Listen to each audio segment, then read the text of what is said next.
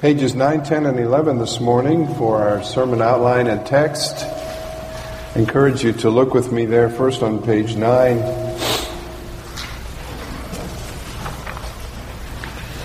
We are looking in, as we come toward Easter, to the Old Testament book of Isaiah and the latter portion of it to see the portrait of Christ that's so beautifully painted there by the Holy Spirit through the prophet Isaiah. This week, in preparation for the sermon, I was looking into a uh, study Bible, a, a cross reference Bible, and there were at least 17 references here uh, in this little passage that are echoed in the New Testament. Not always exact quotes, but the concept being very, or phrase being used so often. You may have noticed this morning, for example, in our prayer of confession, that there was a phrase from Ephesians 2 uh, if you that, that was woven into it. And in the same way, many of the concepts of Isaiah 49 are woven into the New Testament, arguing again for the divine authorship of the book.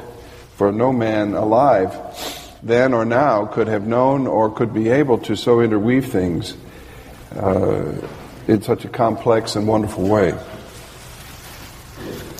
So now, page 9, Isaiah 49, verses 1 through 16. Listen to me, you islands. Hear this, you distant nations. Before I was born, the Lord called me. From my birth, He has made mention of my name. He made my mouth like a sharpened sword. In the shadow of His hand, He hid me. He made me into a polished arrow and concealed me in His quiver. He said to me, You are my servant Israel, in whom I will display my splendor. But I said, I have labored to no purpose. I have spent my strength in vain and for nothing. Yet what is due me is in the Lord's hand, and my reward is with my God.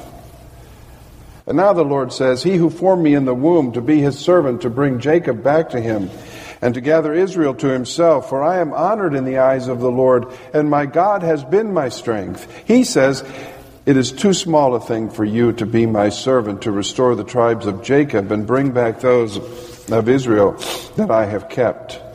I will also make you a light for the Gentiles, that you may bring my salvation to the ends of the earth.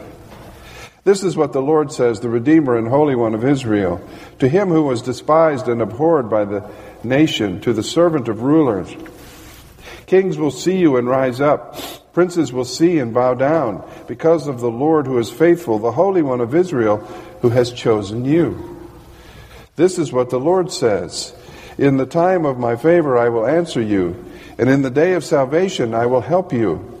I will keep you and will make you to be a covenant for the people, to restore the land and to reassign the desolate inheritance, its desolate inheritances, to say to the captives, Come out, and to those in darkness, Be free. They will feed beside the roads and find pasture on every barren hill. They will neither hunger nor thirst, nor will the desert heat or the sun beat upon them. He who has compassion on them will guide them and lead them beside springs of water.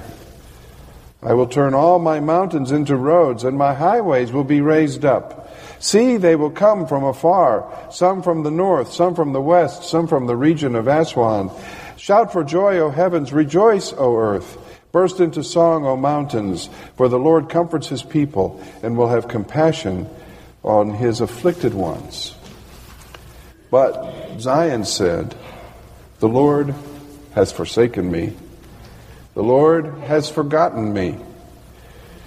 Can a mother forget the baby at her breast and have no compassion on the child she has born? Though she may forget, I will not forget you. See, I have engraved you on the palm of my hands. Your walls are ever before me. Let us pray. Lord Jesus, as we turn to your word, we thank you for being its wonderful author and divine guide, uh, superintending its writing and preservation for all these years. And we pray that this morning, once again, we will be enriched by being in your presence. Help us to give attention to you when we're out of money, when we are weary, when we have no energy left, when we feel that our effectiveness is gone, we still can hear you. And we pray today that you will enable our ears to be listening and our hearts to be open, and that you will guide us by your word, not mine. In Jesus' name we pray. Amen. Well, this first section is a long and, as I say, complicated one in terms of many, many themes coming together. And the study of prophecy will repay diligent effort. It's, a, it's some of the more complicated, complex portions of the Bible. It's not narrative. It doesn't read always in a flowing way like the Kings and the Chronicles and 1st and 2nd Samuel. It's filled with poetry and imagery that is repeated, as I say, in the New Testament and elsewhere in the Old. It's a wonderful, complicated fabric of themes. And here we see some of them here, as I mentioned on page 10 of the outline. There, there is a, a wonderful panoramic promise of salvation. First of all, we see a salvation promised presently. And now the Lord says, verse 5, He who formed you in the womb to a servant to bring Jacob back to him and to gather Israel to himself. This may have had an application in terms of the restoration from the captivity that was about to come upon Israel. But it also has reference to what the Lord Jesus did in bringing his people to himself at the cross, and what he will one day do in, in the book of Revelation, when all nations and peoples will be gathered before him and brought back from captivity and darkness into his, into his full and majestic presence. Secondly, there will be an eventual salvation. He will draw all believers from every nation. We see that in verse 6 and verse 12, again, as you can see. And then uh, there will be an ultimate salvation. Verse 13. Uh, the, the Lord comforts his people and, and will have compassion on his afflicted ones because, see, they will come from afar, from the north, from the west, from the, uh, from the region of Aswan. Shout for joy, O heavens! Rejoice, O earth! Burst into song, O mountains! For a new day is coming when the old will pass away and the new heavens and the new earth will be here all in such a short passage of time, just in a few verses. We have a tremendous sweep across the history of the people of God. A time of restoration, a time of brokenness and captivity, a wonderful eventual gathering and completion. This is what we call sometimes foreshortening among the prophets. And Isaiah brings those concepts together. But he begins by anchoring them in the one who is being described in the song of the servant. Listen to me, you islands. Verse 1 Hear this, you distant lands. Before I was born, the Lord called me, and from my birth he has made mention of my name. He made my mouth like a sharpened sword. We read of that in Revelation. We read of in Ephesians 6 of the Bible being the sword of the Lord, and in the shadow of his hand he hid me. So it is in the Lord Jesus that we find these promises to be fulfilled. And he is the one who has been sent as the Messiah to bring to pass and to fruition and to completion all the various streams of history. Okay, well enough. But a painful question comes in response to these promises. He has said he has history in his hands. He has a plan that is being carried out and will be carried out. He has a Messiah who's coming to be the fulfillment and the coagulation of these things. But, verse 14, but Zion said, My people said, The Lord has forsaken me. The Lord has forgotten me. This is the response of the believing but questioning heart to say, Yes, I see you control the, the, the tides of history. And I know that you have all things in your hand.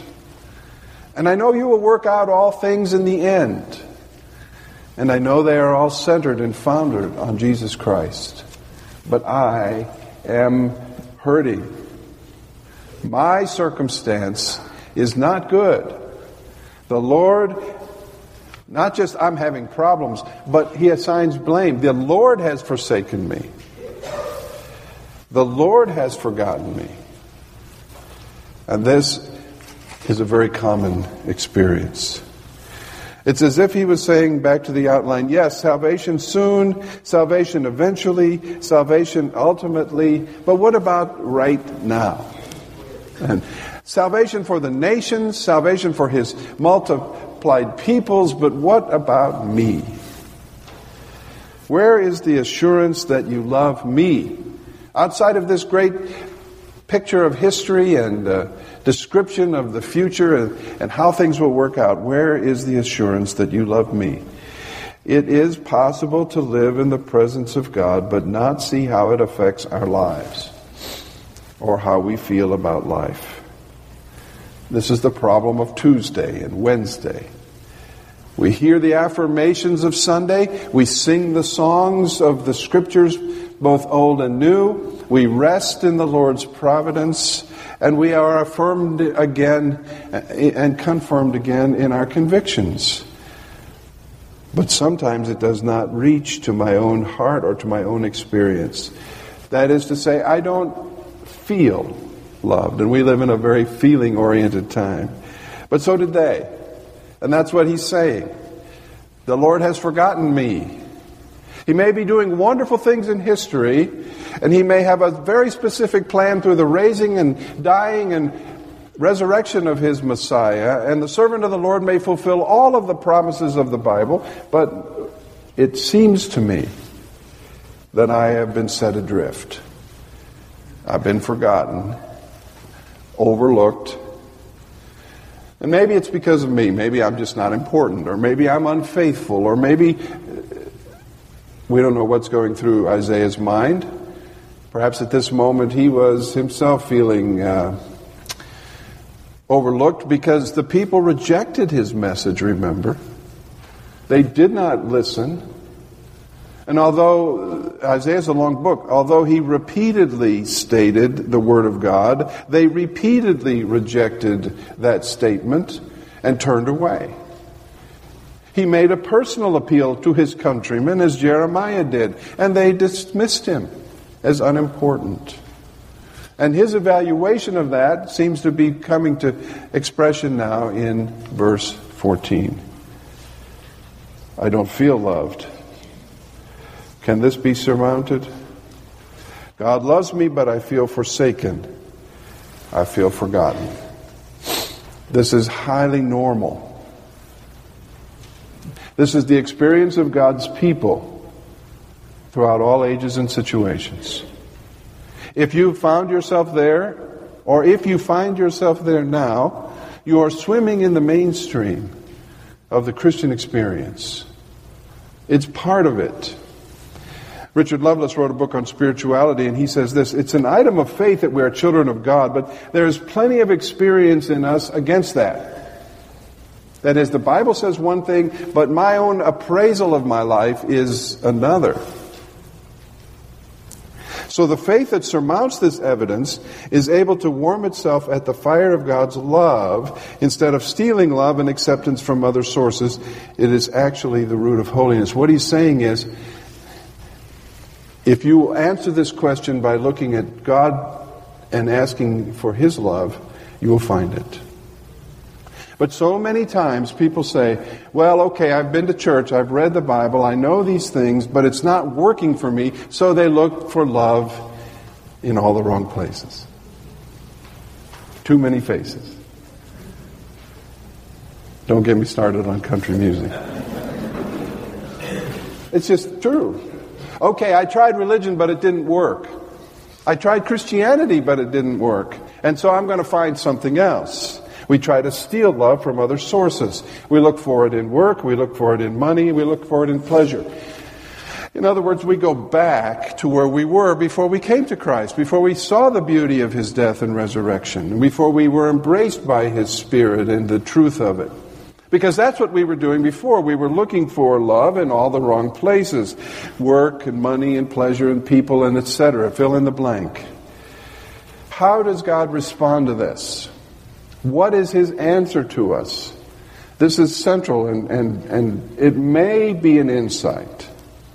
It may be an insight. I'm not asserting this, but I'm, I'm surmising. It may be an insight to the inner relationship between the Father and the Son. You know that he wrestled in Gethsemane. And you know that he had many opportunities for prayer, going often to lonely places to speak to his Father. Some of this may be the dynamic of the Son's relationship to the Father when he was on the earth, when he said, My God, my God, why hast thou forsaken me? So we are looking now not only into our own experiences and our own hearts and asking this question, but we may be also echoing it, the very questions of our Savior toward his own Father. Why would you ask this of me? You formed me in the womb, you made me, you called me to be a redeemer, but I feel forgotten, forsaken. How does he answer? Well, first of all, look at, at verse 15. Can a mother forget the baby at her breast and have no compassion on the child she has borne? Though she might forget, I will not forget you. He responds to the question affirmatively by, by saying in the strongest possible language, I do love you. How does God deal with a despondent and despairing person? Notice there at the bottom of page 10, he does not say, grow up. At least not very often. Usually, this kind of response we find in the scriptures. He doesn't address volition or emotion. He doesn't say, well, you just, you will do this, or, or you're, you're, you're just wrong to cry, you're wrong to be despondent, it's just a mistake. God allows himself to be addressed and he appeals in return to the mind, not the heart at this point. He appeals to the mind. So often that's true. Notice, he allows himself to be addressed. Now, if he is capable of everything that's listed in verses 1 through 13, then he is utterly transcendent and different than us, much, much more powerful and, and overwhelmingly awesome in, in his wisdom and justice and mercy. And so, such a God as this, such it's remarkable that he allows himself to be spoken to at all. I mean, isn't it? If he really is God and really is capable of such things, holding all of history in his hands and, and bringing about all the events of time and eternity, then for him to allow himself to be addressed in any terms is remarkable. But notice here, he acts and responds very tenderly. The same response happens in the Psalms. It's very common throughout the Bible. God wants to hear from you, even if you feel a bit impertinent and almost resentful, he wants to hear from you. Tell me what's on your mind. Now, he already knows anyway, but he wants to hear. He's not put off and say, How dare you speak to me like that? Why raise these things? They're out of your hands. He doesn't respond that way. He responds with a, a, an affirming illustration, a metaphor. He says, I am like a nursing mother. But I'm also unlike a nursing mother. Let's look at this relationship between mother and child. First of all, he says, I am like a, a nursing mother. Why can't a mother forget her infant? I'm going to get out of my league and go over into medicine just a little bit. I hope I got this right. But physically, a mother can't forget her infant because the prolactins kick in. And emotionally, the oxytocins kick in. She has this new baby. She can't forget that baby. She has physiological reminders that the child is alive apart from what she might hear with her ears or remember with her mind. Unconditionally, she responds a mother is all give, and an infant is all take. The infant is helpless and starves without the attention of its parent. In this instance, the mother. It's just patently obvious that the child cannot survive without its mother. And yet it is so unaware of what's happening around it and so unable to articulate its feelings that it is utterly helpless. It can't defend itself. It can't even ask for things verbally. There's nothing that it can do on its own behalf. It has to all come from the mother. And so it is with our Heavenly Father. We should see ourselves, he says, as if we were nursing infants, very young and vulnerable, very much in, in a situation where we can't survive without the largesse of someone else, and it is available to us. It is ours. It is freely given as a mother freely cares for her child. So I am like a nursing mother. It's in my nature to give to you. He doesn't have a body, so we can't say physiologically, but just as a mother is physiologically bent toward the care of her child, so I am ontologically bent toward the care of my children. I want them to be cared for, and I will care for them. So I am like a nursing mother. I will, I will, don't, as you know, don't get between a mother and her young. But I'm also not like a nursing mother. For my love is truly indestructible. Her love for her child is just a dim hint of my love for you. Now, we're not talking about an abandoned child. You know, we read sometimes of a child that's been abandoned by its mother or parents. We're talking now about a child that, that is kept and loved within the circle of the covenant family. Even so, my love is greater than that he says. Her love for her child is just a dim hint, echo of my love for you. Your life is ever before me. I will never forget you.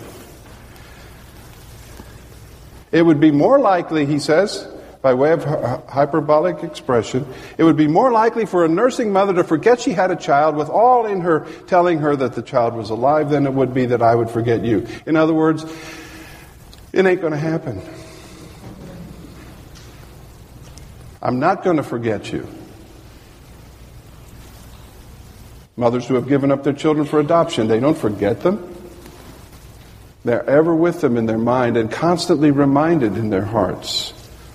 She might forget, but I will not. The application if the reality of this kind of love was an abiding element in my life, then what kind of a person would I be?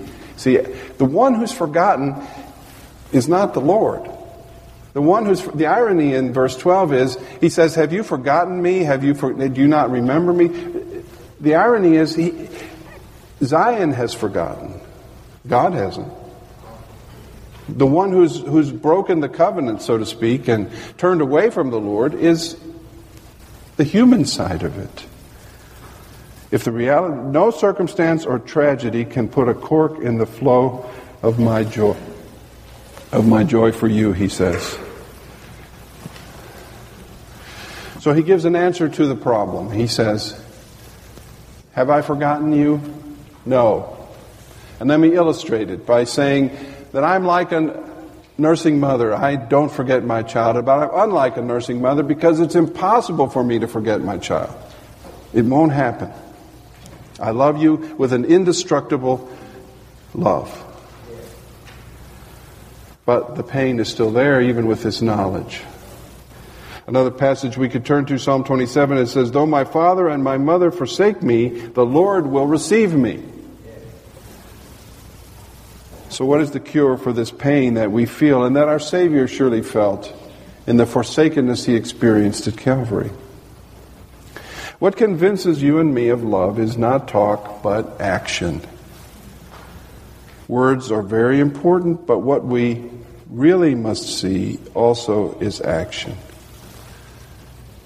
And he's saying, I want to see action. It seems like you forgot me. Show me where you still love me. But you see, a child doesn't see the adult's sacrifices. They live in them like fish live in water.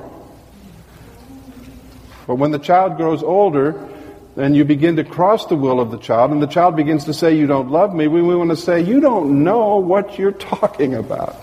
You have no idea what you're talking about. I was there when you were born, before you were born. I've been taking care of you all your life, and now you tell me I don't love you don't I don't love you or or or worse. We want to say, You don't know what you're talking about. My sacrifices for you are invisible to you, and so are his sacrifices toward you. They are so many that we swim in the midst of his grace like a fish swims in the midst of water and doesn't even know that it's in the water because that's all it's ever known. If the Lord should withdraw from us even a small portion of his kindnesses, we would immediately feel it and, and, and cry out. And so, just as a father and mother care for their children throughout the days of their lives, so has He cared for us, so much so that just as children are typically ungrateful for that care, so are we naturally ungrateful for His kindness toward us. And so to say in verse 14, you don't love me, you've forgotten me, you've overlooked me, really the Lord is in, in a strong position to say, you don't know what you're talking about. I have fed you, clothed you, cared for you over and over and over again. I have used imperfect men and women as your parents and grandparents and aunts and uncles. And no, you haven't had a perfect life, but I have cared for you from the very beginning. And third bullet, his most crucial deed of love is not the one that you can see right now. The name of the servant is tattooed, engraved on the hand of the master, branded there. Verse, verse 16 See, I have engraved you on the palms of my hands. Now, in that culture, if you were a servant, the master his name was engraved on your hand. You belonged to him in a sense you were branded like we do cattle. Say you, you belong to the rocking chair ranch or whatever. But in this case, he says, You are engraved on my hands. How could I forget you?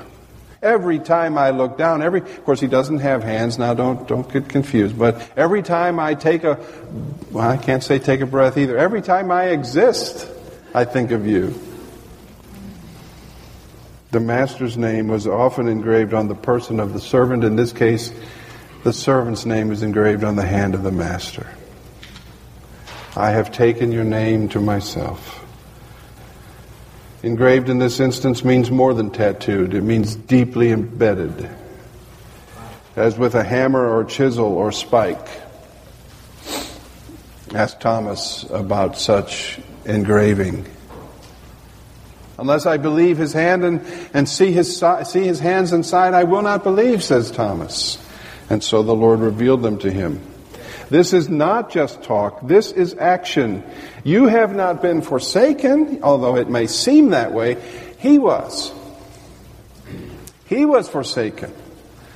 He's the one who bore the lonely death and the misunderstanding and the hatred of the crowd and the reviling and the spitting and the mocking. And so we've forgotten that the most crucial deed of love is not the one that you can see right now, not the next meal that you're going to have, not the next easiest circumstance. The most crucial deed of love, not only has He cared for us as a, as a parent cares for its child all of its life, but He has done the most crucial thing so that when they have a true spiritual need, it's already accounted for. If you have seen, final bullet, if you have seen that I did the one thing you really need, then please trust me in the things that are lesser. So often parents must say the same thing. Look, I've cared for you all, the, all, your, all your life. I've proven my love to you. Now I'm telling you, you've got to be home by 11 o'clock. And you want to make a big deal out of that. That's a really small thing. And in the weight of what I've done for you, it, it diminishes in importance, but not when you're 17. you have to see things in perspective. So the application of these things is to comfort your hearts with the words from this servant king who went before us in this path of forsakenness and knows exactly how we feel. For he was truly forgotten and abandoned and made derelict by his father. He was truly pushed aside. And so we see here in the dim echoes of the Old Testament the bright, shining grace of the Lord Jesus Christ and his death and resurrection for us. Let this shape your life. Of course, there are moments when we feel forsaken. Those will not end until this life ends. But in the midst of those feelings of forsakenness, tell yourself, remember now, if a, a mother might forget her child, but I will not forget you. And he didn't. And the one thing we most needed, not to mention the daily providences, but the one thing we most needed, he's already taken care of. This is true love. This is not forgetting. This is not overlooking. This is not dereliction of duty. This is grace. So when we ask the question, as the sermon title does, do you really love me, God? He has given us an answer. Rejoice in it. Let us pray. Thank you, Lord, for this good news that we are loved, not deserving it, not even noticing it, but we are loved from beginning to end by a Lord and Savior who himself was forsaken for us. We thank you, Lord, for that promise and that hope and that reality. Forgive us when we complain, when we feel forsaken. Thank you for listening to us when we cry out to you. And help us now in these days that come, when circumstances rise and fall, to unquestionably know that He has loved us and that He will never, no, never, no, never forsake us through Christ our Lord. Amen.